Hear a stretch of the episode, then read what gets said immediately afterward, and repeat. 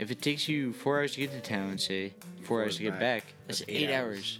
that you're not fishing, that you're not sleeping. If there's so many boats all doing the same thing, it makes sense to take to send a bigger boat. tender there, so that they can keep fishing, and that we take on that load of driving eight hours. One person's driving eight hours instead of hundred people. They keep fishing. Yeah. They get sleep. All they do is sleep and fish.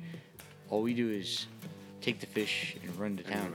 Our job is to keep the fishermen out there because the cannery wants the most fish possible. They don't want to have to go to a mechanic, so we help bring them parts, groceries. We bring them groceries. We even bring mail. We do, even for some people, like the cool guys, we'll do laundry. This is the Seasonals Podcast, a show where we talk to people living the seasonal lifestyle. We take an in depth look at the decision points they've encountered along the way.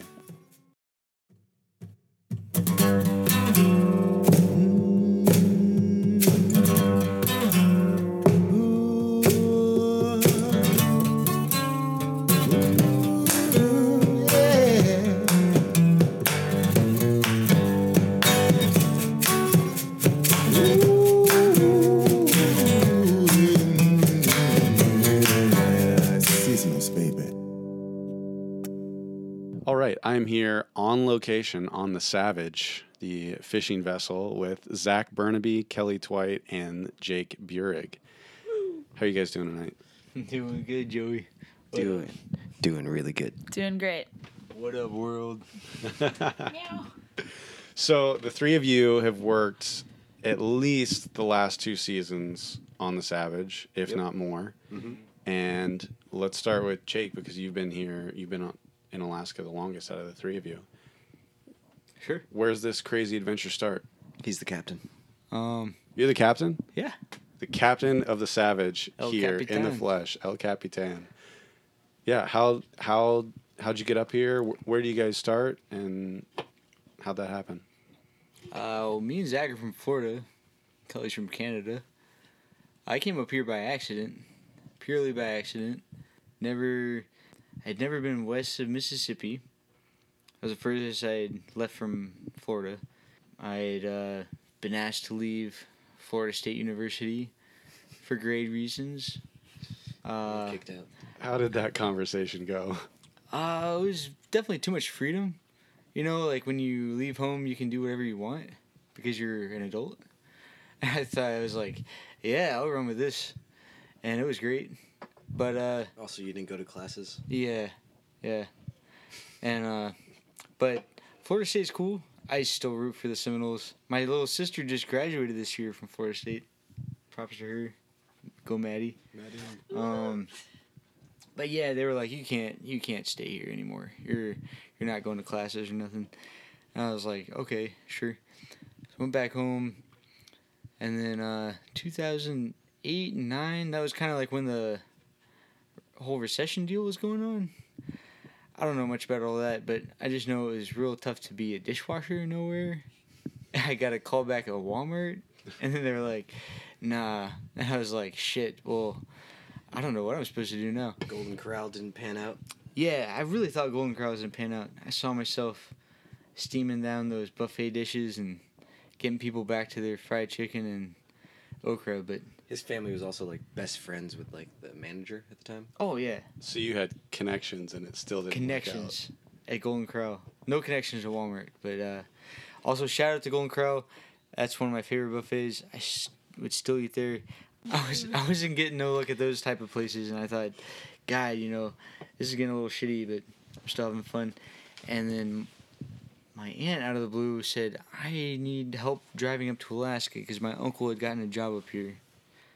And I was like, Alaska? That's that place in the, you know, the school books on the map that's far as fuck away from Florida.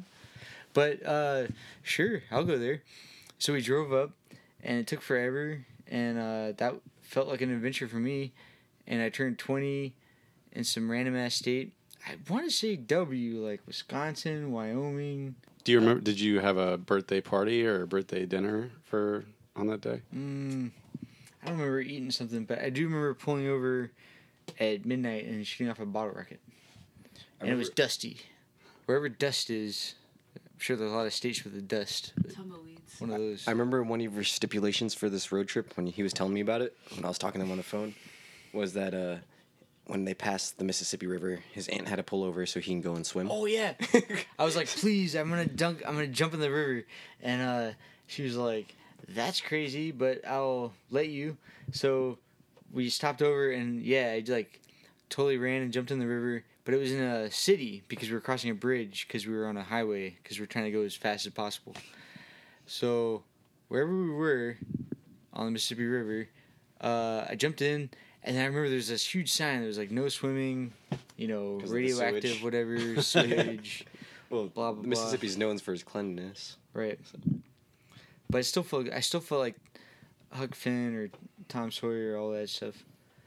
But we made it. Uh, went to Prince Rupert, took the ferry up to Ketchikan, and I thought like, wow, okay, uh, we're done driving, and now you got all your all your stuff, your couch and whatnot.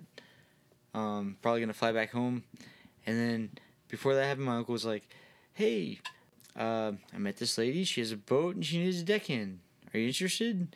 I said, that sounds like a job. And uh, sure. And then, oh, I also lost my cell phone on the trip. Uh, one time we were gassing up, I put my phone on the top of the truck and then we drove off. That was in another bumfuck state. Uh, there's a lot of them out there. So I borrowed someone's phone and called my mom, whose no- number I know by heart.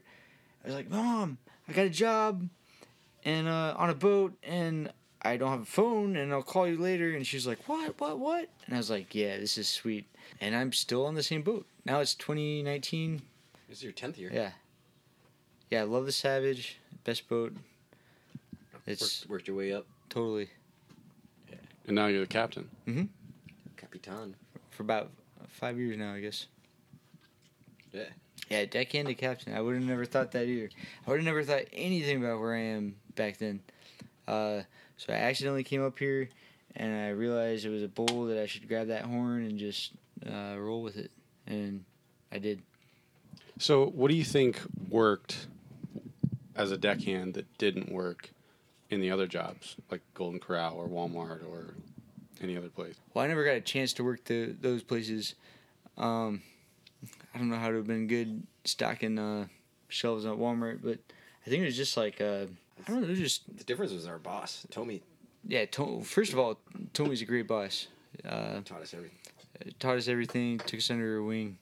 I guess it would just be like finding out what you need to do, and then doing that until until you fall down, sort of thing. Yeah. Like just give it your all. Yeah, doing anything, helping out. Like not not being like um, like uh, I don't know. The boat life it seems different than uh, clerk type jobs. Yeah. It's Like, this. we all love clerks, but like you know how when you can hate your job, and it's like funny, Yeah. and you're hanging out with your friends, and it's like high school, but like some jobs like you you can't like you you just have to sacrifice yourself, and it doesn't and it feels good to do that. I don't know how to explain it, something like that. It's this type of industry too, because like anyone who's older than you or has been in longer than you, no matter what project you're working on, they want to help you. Like guys from the older guys from the other boats, if they see you doing something or struggling, they're gonna come over and just help you and teach you a little bit. They want that because they know that the younger crowd coming into the industry, like they were once there. It's not like when you're working a menial job down south or something, but like they're you get this like sort of pride when you're grooming the next generation. Like when we came into this, we didn't know shit about building or Oh, yeah, anything or nothing. tools. Like I didn't know anything. We uh, like we had this one captain one time and he asked us for a pipe wrench and we were just at the toolbox just like giggling and we are like, what are we gonna give him? what are we gonna give him? Yeah. This looks very wrenchy. yeah. And he was like, He's like, I can "Oh, hear you, oh, dumbasses. He's you fucktards. That's awesome. And then I remember like one time when our captain, this guy who was gonna run the boat for us, and he was like telling us some shit to do while he was gone. I think he was going to visit his kids or something. But he was like, "You guys got to cut this, this, and this." And then like he's like, after he left, Jake and I were just like, he pointed at this thing and it's metal. He said, "Cut it." We're like, "Can you cut metal?" Just- like Yeah. we got it cut. Oh yeah, Yeah, minds. yeah. Sawzall does anything. That's crazy, but I thought I was gonna lose an eye while we fir- caught that first piece, cut, cut that first piece of metal. Yeah, from Port St. Lucie, Florida, we didn't learn anything that you're supposed to know on a boat. On a boat, you're like supposed to be a carpenter, plumber, metal worker, uh, jack of all trades. jack of all trades. Fisherman, geographer, Definitely like a Electrician. Yeah. an electrician a weather forecaster, and and and muscle until you like fall down. Heavy drinker. Yeah. Heavy drinker. And That's magician. sailors worldwide. yeah, Shout out. magician, tender lover. I mean, this industry is a very good one to be in to start out at because everybody wants to help you. Like, Oh, and everyone in Alaska is cool. Like Yeah. like they all want you to succeed. I'm sure like uh, people in each other's like uh, positions are you know cutthroat for money and for the fish and blah blah blah. But when it comes to like uh, newcomers and I don't know, everyone everyone wants to see someone. Everyone was down for the underdog, and everyone wants to. Everyone wants like a someone to come up, and you're all in the shit together. They're all very supportive. I think there's a lot of that in Alaska. Just something. Uh, it's almost since we're separated from the rest of the country. Yeah. It's like we we have to work together to make to get anywhere. So Through that. I always tell people when I'm traveling, like the one thing I love about Alaska the most is that you're judged on one thing and one thing only, and that's your work ethic. And it really does hold true. You can come in, be downtrodden, like you could just like straight up got out of prison or something. But if you do good on some guy's boat, you can make a good life for yourself. So, Yeah, there's like not many. Um, not that I've been in prison. coming up it seems like like coming up like you could be like uh like race doesn't matter gender doesn't matter all the other things that fall in line with that like like Midgets. You, you, midgets midgets Yeah, we got yeah i mean you still might get shit and and but they still want you to succeed they'll give you shit but they still want you to succeed which is great that's a great environment it's the land of equality. yeah, yeah. So as long as you can hang you're cool right, as long as you have that work ethic, that's Mm-hmm. the one key to entry. So how did you get up here, Zach? What's your entry into all this? So um, Jake finished. Uh, he finished that season, and I was still living in Tallahassee at the time. I dropped out of art school in Chicago, and I was up there for a little while trying to become a cinematographer. Thought I was the next Quentin Tarantino. And then um, Which art school? uh, Columbia College, Chicago. shout out to quentin tarantino Shout out to Quentin Tarantino. I love spaghetti westerns. Make more. But yeah, so I left Chicago because it's a hard place to live. Went back to Tallahassee, where that's because that's where all my friends were. Jake was gone at the time. I left because I also dropped out of Florida State, not because of grades, but because of uh, personal reasons. No, Dropped out or got asked to leave? I dropped out. I think you actually got asked to leave, right? They were like, "Hey, man, this is not cool." you gotta leave Yeah. I I think I like could have saved it if I wanted to, but I knew myself and I was like, nah, I don't want to be a doctor. So I went to film school and then I just ended up drinking. Left that. And then all my friends in Tallahassee were still living together and having a good time, so I moved there and I got picked up a job and I was like, I'm to be a townie and just work catering like for the college. So I did a bunch of catering gigs. And then I told Jake to come down and live there for a little bit, and he was like, "Yeah, man." I'll, it was his off season from the fishing, and he just finished his first year. He comes down, and he's like, "You gotta look at my bank." And I was like, "Okay." And he's like, "He's like, that was from one like what was it like three months of of tendering on the Savage." I don't know, like uh, a tender deckhand, like a hundred dollars a day.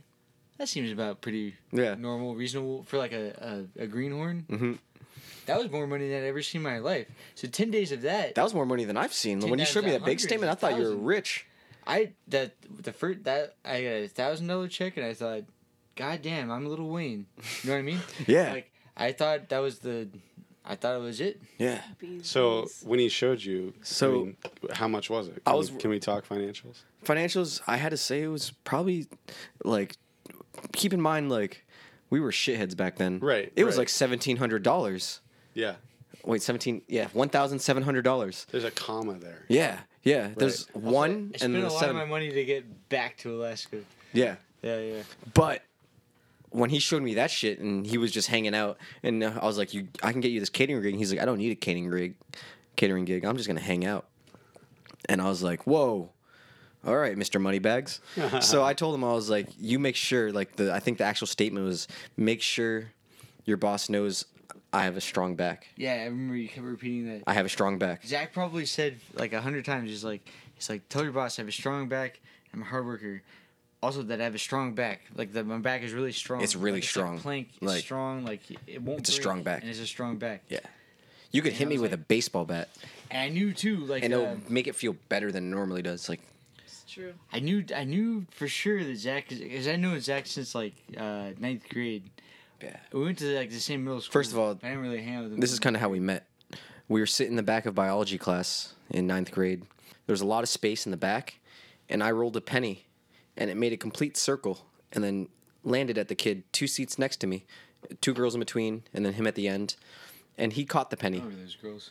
and we made eye contact, and then The rest is history. the rest is history. The lucky penny. Yeah, so I was like, Hey, all right, I really want to get this job. he couldn't make any promises. He was nothing but a deckhand at the time. I knew you could. Yeah, so through the cannery work. so I worked That's enough. How I got back too. Yeah, I saved up money, and then I was like, I'm gonna, like, he told me about the cannery that they delivered to EC Phillips. They can pretty much hire anybody. Like, honestly, if you need work, just go to EC Phillips. Shout out to EC Phillips. yeah, yeah, good people there. Seriously, like, I just bought a ticket. I bit the bullet, bought a ticket. I was like, I told them I was like, I'm gonna work at EC Phillips. They hired me, so I worked there for two weeks, and then they had some slow time on the boat. Now, so EC Phillips is a cannery Yeah. in Ketchikan, One Processor. a processor. And Mhm. what Maybe more. what was your job during those two weeks?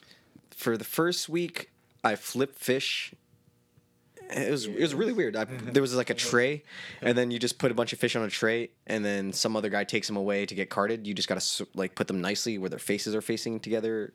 But that was a weird gig. It was kind of boring. So I was like, this other guy was like, I'm having trouble washing these trays. And this guy named John, he like, I'm not, we're not sure if he had ears. He always out wore, yeah, this guy always had ear muffs, and he always talked like this. I'm John. I don't. Like a donut. I don't have ears. You want donuts? He always had donuts too. That's a cool thing. He always gave out donuts. Um, he wouldn't let me listen. He wouldn't let me listen to music Going though. Fireworks. He was. I tried to bring in headphones, and he was like, "No, you no headphones here." He's like, "He's like, we're family." I was like, "Okay." But he's wearing earmuffs. Yeah. And there's probably headphones underneath those earmuffs. There probably was, but so his job was washing the trays. Yeah, he washes the trays and then stacks them, which is kind of like a little back-breaking job. So I did that for a week, and then um, because your back wouldn't break. yeah, because I had the strong back, and I told him I was like, I got a strong back, I can do this. And then Jake and Tommy were like, we have this like little weekend where you guys can come on the boat because I we came up with another friend of mine, Mark, Also from Tallahassee. also from Tallahassee. He didn't really do much on the boat. Like I wanted to show her I could work, and so I was on deck, helped out completely. Like he was inside watching Game of Thrones. Yeah, so I went back to work. A week in, it was starting to get really busy, and then Tommy came up to me when I was in the middle of like washing and stacking Oh, trays. Yeah, and I think it was like July, like early July. And she was like, "We need one more person. Go. I'd already talked to the higher ups. Do you want to do it?" And he, I was like, "Yeah." And she goes, "All right, go back to your bunk, pack your stuff, be on the boat within an hour." And I was like, "Okay." So I went, ran back, packed all my shit, and just threw it on the boat, and been on the boat since then. She saw that strong back. She saw the strong back. Yeah. Yeah, it wouldn't give out. Yeah, and then since then I'd worked up to engineer. Pretty much just help out this guy when he needs help. Yeah. We work as a team. great duo. And we got another buddy, Fernando, that came up like a year after me. He actually got his degree. This motherfucker. That's why I kept him late. He got his degree in science. We're like, if you come here and you can do like science things, and he's like, yeah, I'll check it out. And then he, the gig's too good, so he's still working. He got himself a girlfriend. That's kind of what happened. Yeah. So he's got the degree, but he's working on the boat. Mhm. And is he from the same town, Mhm. Florida? Well, he's he went to school in Tallahassee. Grew up in Coral Springs Coral near Springs. Miami. Yeah. Somewhere down there. So you met him in college. Yeah. Okay. So everybody just all the trollers Go and all Noles. yeah, go Noles. All the old school guys just know us as the Florida boys that like run this boat randomly for Tommy. But I think we've earned the respect enough and been doing it a decent enough amount of time where it's like we're part of the Savage now. You guys keep talking about this Tommy person who I guess what owns the boat? Yeah, Yeah. she's the original owner of the boat. Okay. Tell me like so she hired you Yeah. and I'm guessing she hired you too. Yep. And And not with not easily. Like she hired me.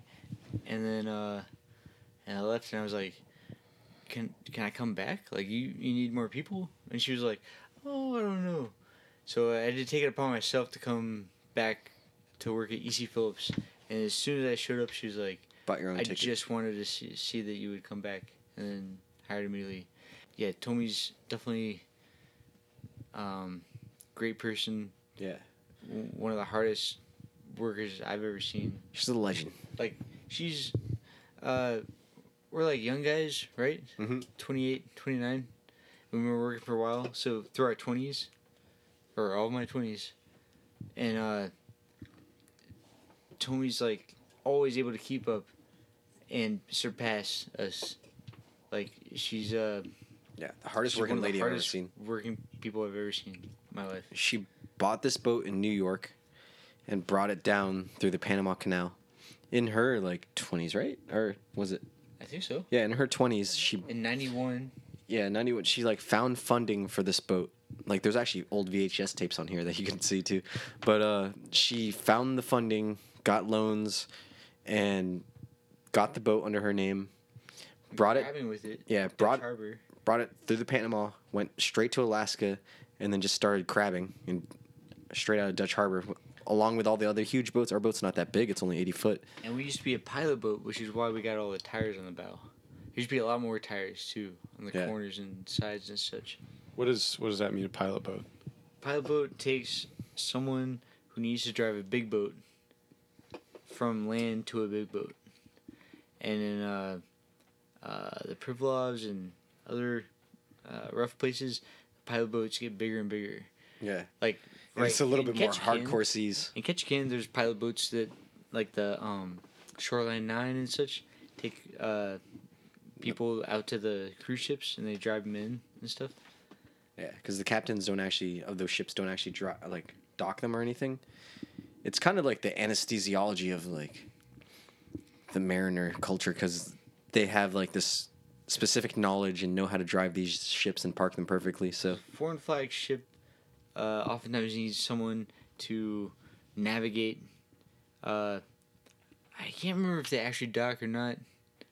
I've never been on the bridge of such a boat, but they are required by law to have a person on board that can navigate the waters.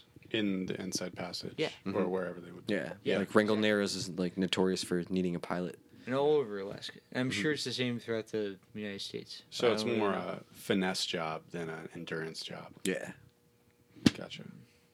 there is a little bit of endurance there because their season is kind of crazy. Their season is super busy too. Like uh, they also don't have very many days off. Yeah, it's like one of the hardest licenses to get on the water. It's like one of those kind of up there with like Masters Unlimited. But anyway, the pilot boat takes the pilot from land to said boat.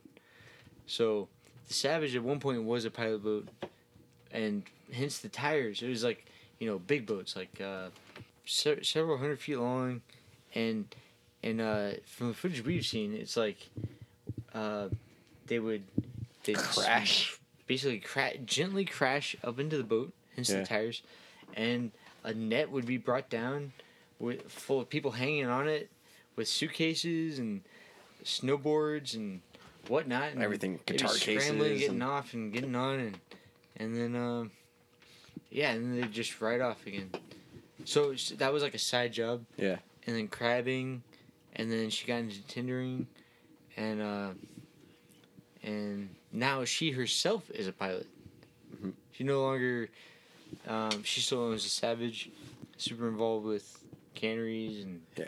And and Ketchikan She cre- and she. other things I feel like though she treats this boat like her baby. oh Like, yeah She's always has She's a hand. normal for a boat owner Oh yeah. Well, I've seen some like pretty lackadaisical Mm, boat yeah. owners, but she's always there, and not in a bad way. Like she's always there for us, like helping us out, and like honestly, like getting us, like letting us do all this awesome stuff. She made our cranes wireless, so we have belly packs, so I I can fly around on the cranes if I hook myself up with a belly pack. It's cool, but What does all that mean? huh? What does that mean? Oh, I'm just. It's mean she's like, she's tr- still treating this boat like her baby. So like, a lot of uh, people who are would be in our situation tendering, they're only having their tender salary, But with her, like she's treating this baby and fixing her up, and making the Savage the best boat she can. And home. Yeah, Like the Savage is a person. yeah. So Boats are- she's getting all this bling for her like stainless steel rails and Stainless is playing. and then like all this crazy hydraulic equipment, brand new refrigerations, and but she's there every step of the way when it comes to putting everything in. And she's while we're doing this, she's still like teaching us everything. Every time she comes aboard, I kind of learn something new about She's the our boat. Sensei. Yeah, she's our sensei. She also really makes it a home for you guys too. Yeah. It really gives you guys the room to like build it as like a home and like to feel really good. Mm-hmm. Here, Yeah, Which is awesome. like right now, like we try to take out the windows, and it turned into a total remodel for the wheelhouse. She basically comes aboard, sees that we gutted the entire thing, and she's like, "Oh, nice." She's like, "All right, so let's talk about the rebuild." And then like, she'd be like, "What works best for you guys? Like, what do you need?" And pretty much get on board. But she, yeah, she's a complete badass, and she does a million things at once. She's one of those people who, like, uh, I forgot the type of like personality or what, but she's. I've seen her like working. She really needs two hours of sleep a night, and that's it. Like two hours of sleep, and she'll be okay and still working. And 20 hours of work to do. Yeah, Non-stop. And- go go go. yeah. Like even like now, even though like Jake's running the boat, like when she comes on board, she'll make five meals a day while she's like doing everything, taking wheel watches and helping out on deck. And Total chef too. yeah, yeah, she's got a cookbook. It's called Fishes and Dishes. and it's awesome. You can find it like in a lot of Alaskan shops. She's one of those personalities where like you're not going to meet anyone like that. Like if this was the Matrix, she'd be a program. It's kind of Right. nuts. Or the Oracle. Yeah, the Oracle. Cuz yeah, she does not stop. When we do divers like so when we so we buy fish, so when we take on fishermen and stuff like that, we actually give them treats. Like we'll give them like cake and like ice cream and all this good stuff. But usually like it's homemade stuff because that's like the best type. But when she comes aboard like for dive season, she makes full meals like for other boats. So when someone comes and offloads to us, they'll get a full meal. On top of that, she's feeding us like you come on this you come to Alaska thinking you're gonna lose weight, you're gonna work hard on a boat, but you actually get fat when you work for Tommy.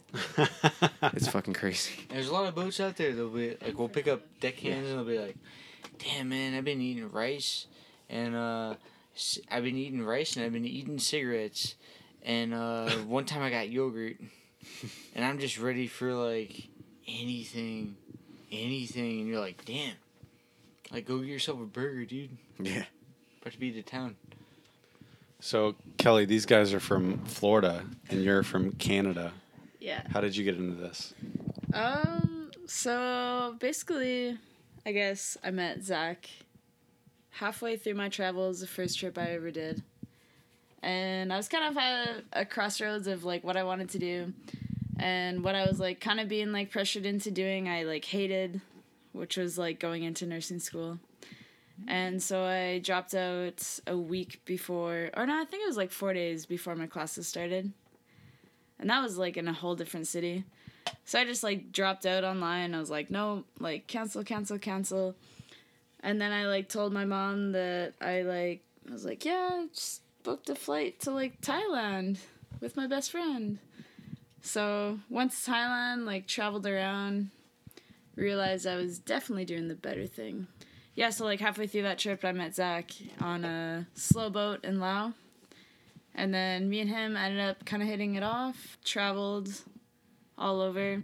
He came back to uh, Koh Tao where I was living on an island and for like four months, and then yeah, and then um, we decided that we kind of wanted to take it like further, so I came to Alaska, and yeah, and then that was last year was last summer was my first time in Alaska, so I just like kind of helped out on the boat for the summer and like did the crazy salmon season first day I got in side of a holding of uh, I Fish think tank. a fish tank of eighty thousand pounds worth of dead fish. So you know, that was like chipping chipping the ice brick right off.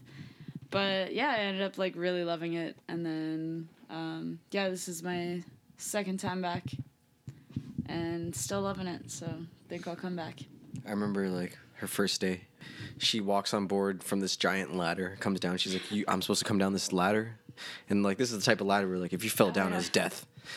But but that's like normal on boats. Certain death. It was Yeah. like the ladder was literally like straight and it was like good for a little bit. It was crooked. And then it started like going inwards, Sideways. like under like under this like huge like dock. It's full of like all the coral and, All the like, barnacles, Yeah, yeah. all the barnacles and like half of it was just like rusted. So I was like, all right. So, So- I'm like coming down this thing. This is like my first time seeing her in a little bit, and I was just like, "Oh, you made it!" And then give her a kiss, and then we look straight into the fish hold, and I'm like, "I'm about to pump these out, and then you got to go clean that." I like literally like looked down. And he's like, yeah, you have to get in there. And I'm like, no, you're you're like joking. I was like, I don't think I was fully prepared for this whole like like uh, Alaska experience. so it's like the Indiana Jones hole with all the snakes in it, but yeah, but just dead fish. salmon. Yeah. Yeah. So you know, and you're I like, like you've got to get in there. yeah, I suit up, get in there, and then like half these fish are like just like twice my size. So I'm just like grabbing these fish and like literally putting my whole like body weight and like throwing them into the bins. I think I almost threw up like four times. So But- that that first night after work, you're laying in bed trying to fall asleep. What were you thinking? To be honest, I was like, I wonder how much a flight would be home. At first, like, I was like, damn, like, what am I? Can I do this? I was like, I almost threw up like three times, but that was only for a pl- split second, and then I was like, no, this is fucking awesome. I was like, this is such a cool experience. Yeah, and I was definitely down to like see what else like this like crazy boat brought, and it brought a lot of crazy like stories out of Neets Bay, drinking moonshine with some pretty awesome fishermen, and like, yeah, I don't know, just hanging out with these guys it was sweet. So you lived on an island in Thailand for four months Yeah. or more. Tell me about that. Um, yeah, that was sweet. It was like, I guess the beginning of my trip, I went to Koh Tao, like, uh, just to do like a open water like diving course, and then I like fell in love with it like instantly. I mean, like I did it before when I was like super young, but it wasn't like anything like that. And then I had to meet my sister in the Philippines, but as soon as that happened, like I was like as soon as I was diving, I was like I knew I was gonna come back to the island and yeah so like once i got back there i ended up doing like my dive master course. So basically for like four months i dived every day like in the morning and afternoon sometime like nighttime like every single day for like four months. And got like certified completely to like um, i guess like dive master would be like take pe- people out diving but it was more of like the experience of being able to like learn all that. And then became like a total local on the island, like working at some of the bars out there. Like honestly, eventually never Getting even fired from some of the bars out there. Oh, true, true. That was a whole other. That's a whole story. Drink for free at some of the bars yeah, out there. honestly, you ended up like drinking for free everywhere you went because you just like knew all the Thai people there. Like, you just like had a family there and like got really in with like the like the local Thai culture. Like I have like some best friends in Thailand that are still back there and yeah, it was awesome. Like knew all the spots, knew like everyone. Yeah. I lived there for a month, and but I wasn't doing any dive courses. It was mostly just drinking, but it was still pretty fun. Drinking, Yeah. course. Like all your friends are awesome, and Yeah, we had a dog there too. Yeah, Jeff? Shut a dog. Shout out to Jeff. Jeff. Jeff Jeff. Spelled uh, J E P H P H. Yeah, so literally, all right, this dog came to us. Like, he literally one day, like, one of our, our roommates, like, was like coming to our house because we had constantly, like, every single day you would come back to my bungalow and there'd be a party going on. It was really bad for a while. But they ended up bringing. I would start it while they were diving. True. This is Because. I was not diving, I was just hanging out. So he'd start parties at our bungalow, and I'd come home and it'd be a full on party. But one day they like brought this dog home, and He was he- the coolest. Yeah, he was the coolest dog, but he ended up like sticking with us after that. Like he came back to our place every single day. He'd ride on our scooters. Yeah, he'd ride like, on your bike and just yeah. like hop on. and be like, "All right, where are we going?" Yeah. So there'd be like five of us, or like four of Yeah. us at least on Like, a we haven't seen him for a year. dog in a front. Yeah, we didn't see him for a year, and we went back this last year. And on the first day we were in Koh Tao, we saw him, Yeah. and he just ran Yeah. straight up to us and just started giving us hugs, and we hung out with him the entire day. And the cool thing about this dog is like when our group would go out, like uh, Koh Tao is like notorious for just like, you know, you go have all these bars on the beach and like fire dancers and like, you start at one bar and you just walk your way down the entire beach. It's like seven hours of just straight drinking every night. But Jeff would hop on our crew and he knew like who like we were hanging out with and he would follow us and bar hop with us. PH, PH. Yeah. He would like do his own thing, you know, go sniff some butts, but then he'd come back and be like, "We going Yeah. next place?" There was days where like um, people would come up to us, like me and my like friends, and they'd be like, "Hey, are you like those people that own that white dog?" Be like, "Yeah, why?" Oh, like he was like at the bo- he was at Fishbowl last night, which is one of the bars. He's like, I think he was looking for you. But that would be like the day we didn't make it to fishbowl because we were too drunk. Yeah. But he made it out, and he knew the bar crawl. So Jeff would make it out. He knew the route. yeah, he was he was trying to pull, you know. Yeah. During the season on the Savage, what what's like a normal day between the three of you, or uh, what is what's life like on the boat? Well, if it's a busy, if it's a, the, during the busy part of the season, the day starts at EC Phillips, four in the morning. Pump off. Pump off, get all the fish off out of all the tanks, and then once that's done, move to the Tote dock. tote dock. Any fish that's in totes, get those off. Now refill all the totes on the deck, 40 totes full of ice. Then ice dock. Fill up the tanks with ice. Then leave EC Phillips as soon as possible. And while we're doing this, like we usually have one loose person just running groceries and doing errands, and we also buy like parts and stuff for the trollers and do their groceries as well. So someone's off doing that. Try to leave before 10 a.m. if possible. Takes four hours to get in each. Damn. So 10 a.m.. 11, All right. 1, 2. If we can get to Nice Bay early afternoon, great. Buy fish until 11 p.m.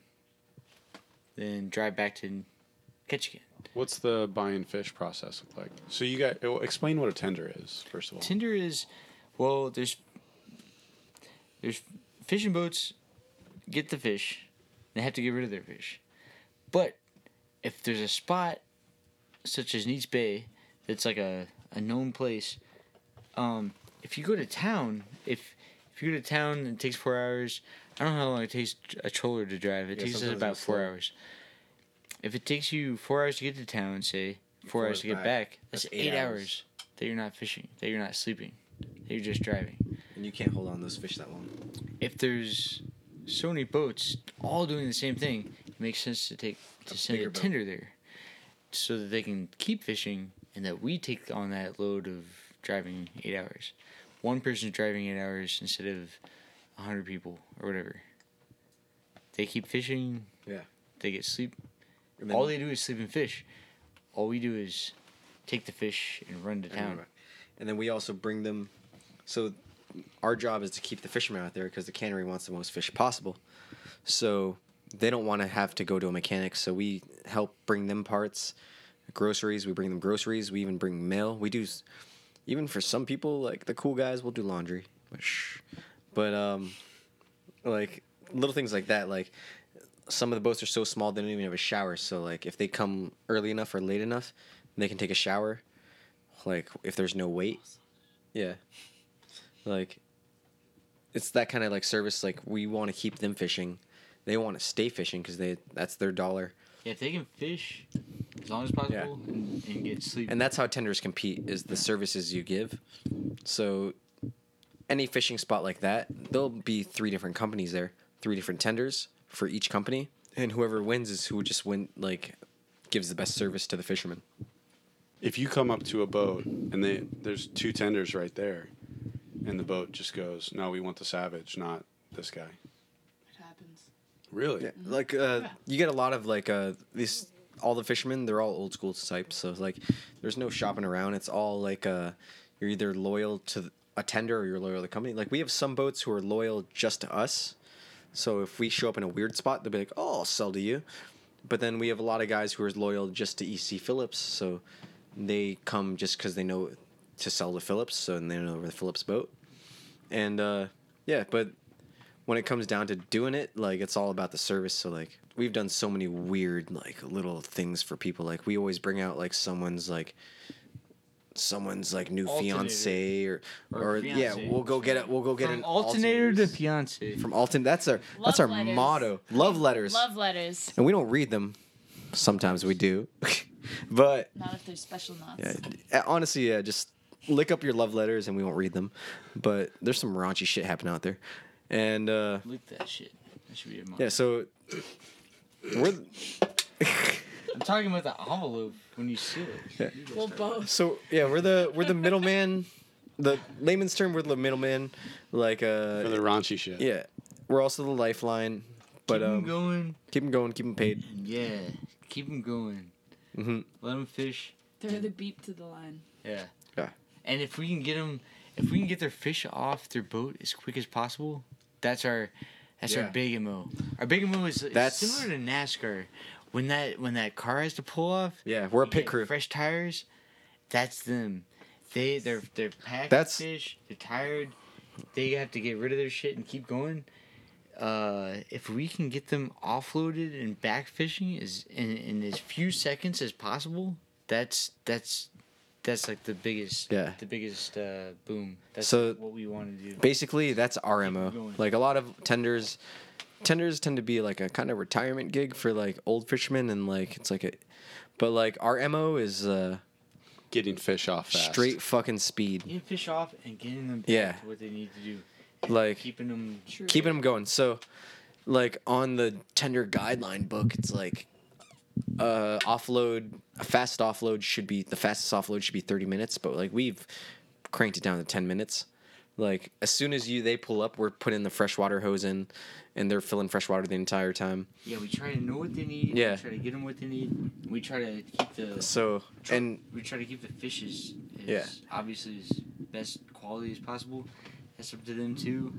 And it's yeah, it's just really like keeping everything flowing. so the boat has two keeping sides moving. we can get two sides at one time. Like a lot of tenders can't do two sides, so that's one thing we pride ourselves on is that we can buy two sides at one time. We have the wireless cranes and pretty much straight speed. Like it's fun when you're out there because it does feel like a pit crew. Like everybody's just running around tossing shit in different ways and like awesome. yeah. Oh, and they have dog treats. Every dog of the trailers get treats. Yeah. So And sometimes they're homemade. Sometimes How it's can like you beat that? smoked salmon. Troller trees and dog trees. We made the good boys happy. Choose the savage. Your dog does. They do. The dogs, The dogs know us. Savage. So now that Shout out you're to Lucky. shout out Don't to let that Lucky. roof go over your head. So now that you're a few years into this, what um, what's the financial side of it look like now? I mean, you came back in one, in your first season and had seventeen hundred in the bank. Uh, well, uh, first year, first summer, ten days, hundred bucks a day, thousand bucks. Came back, worked at the cannery and on the Savage. All all I could say was it just kept getting better every and every year. I didn't expect to be captain. I thought I could be deckhand forever. I had no plans. You'd be the perfect deckhand forever. Oh, I know. But you're better captain.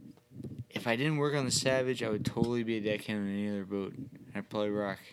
our boss makes sure that we're happy all the time and keeps like oh yeah it keeps on At the end of every season, we're always like, "Yo, you did good." Yeah. Oh, better. yeah I it was like how much do you want like, It was pound it. yeah like it's i never keep track i'm not the one for like knowing if my credit card got stolen or my identity so someone's probably using it now.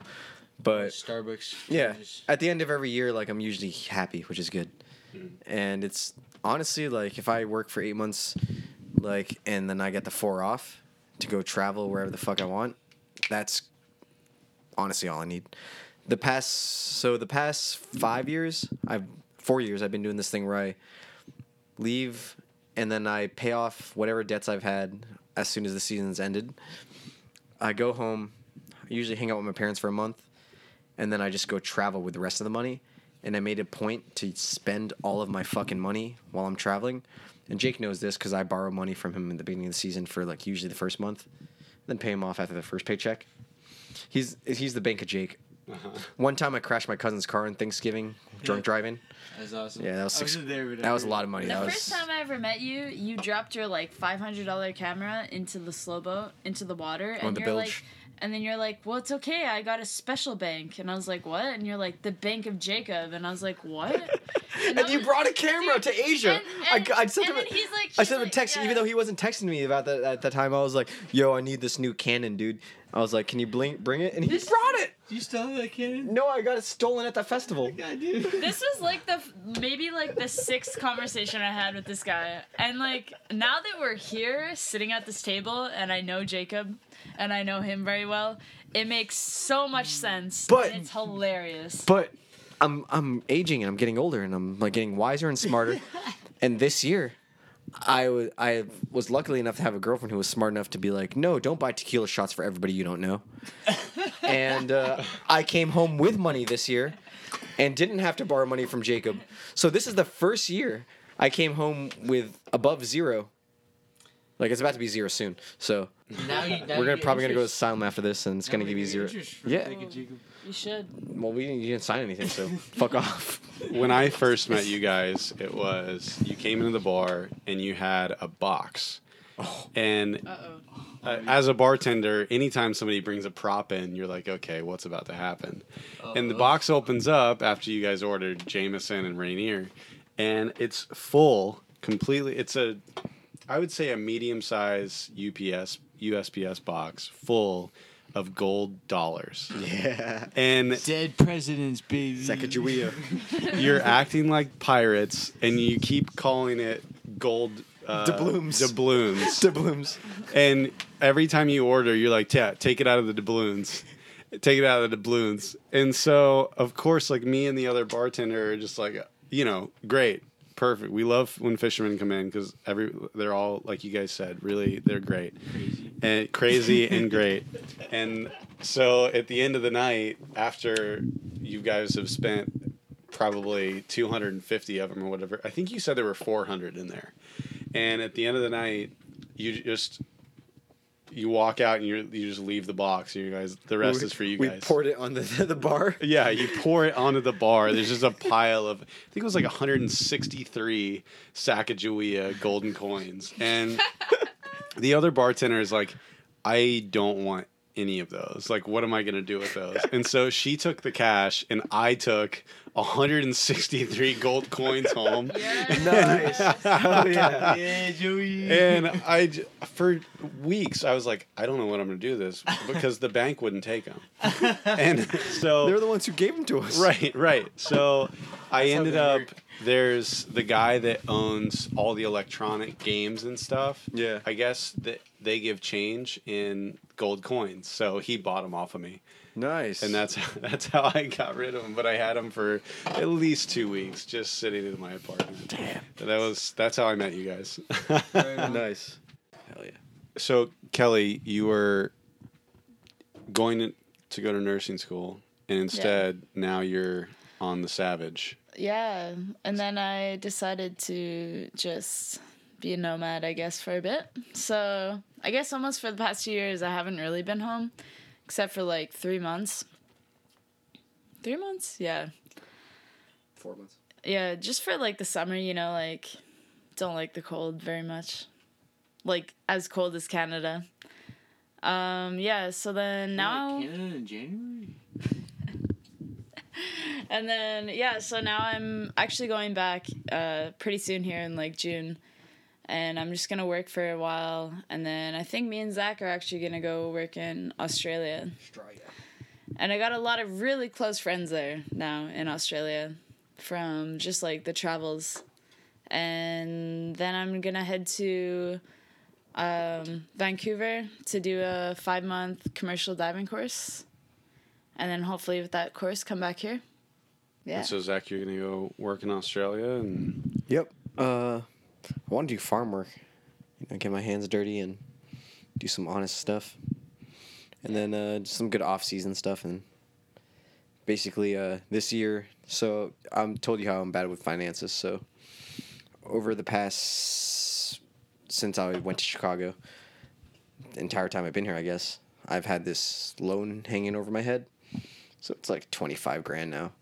So this is the year where I was like, I'm gonna work, and then pay off this loan, and then I guess I can't travel because I'm gonna pay off the loan, and then I'll have a little bit, but I'll save it, but I'll go work travel. So Australia is a perfect like thing for that. Yeah. And what about you, Jacob? What's the next year got in Uh, store the for you? 2019? Before this next decade? Oh yeah. What are you? What are your goals before 2020? Kicking names and taking ass. Uh, you're talking about like Zombies. We're, we're about to be we're about to be 30, Joey. I'm 32. You're 32. Yeah. What? I was thinking you were younger than Get out of here with that silky voice, being 32. Those baby eyes. Good jeans. oh, he's got great eyes. I got them from Express.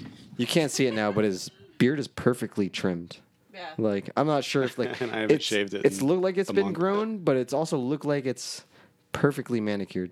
It has that like devil may care. Yeah. Like, I'm not sure what toned means, but I know Joey's toned. Yeah. Been going to the gym lately. And honest, making money and uh, busting ass. That's why. That's that's it. That's all I know. Nice. All right. Well, Kelly, Zach, Jake, it was wonderful to have you on. Thanks for coming, and thanks for having me in the Savage. This is great. hey, J- thank you, Joey. Thank you for having us. You're welcome. Right on. Believe. That's it. That's the episode. The seasonals are Kelly Mogg, Ryan Deininger, me, Joey Ravinsky. The theme song by Ryan Deininger, Joe Williams, Louis Leva, Chappie, Thomas Hamilton. Follow us on Instagram at the seasonals underscore. Like us on Facebook. Listen to our next episode. That's it. We're out. Yeah,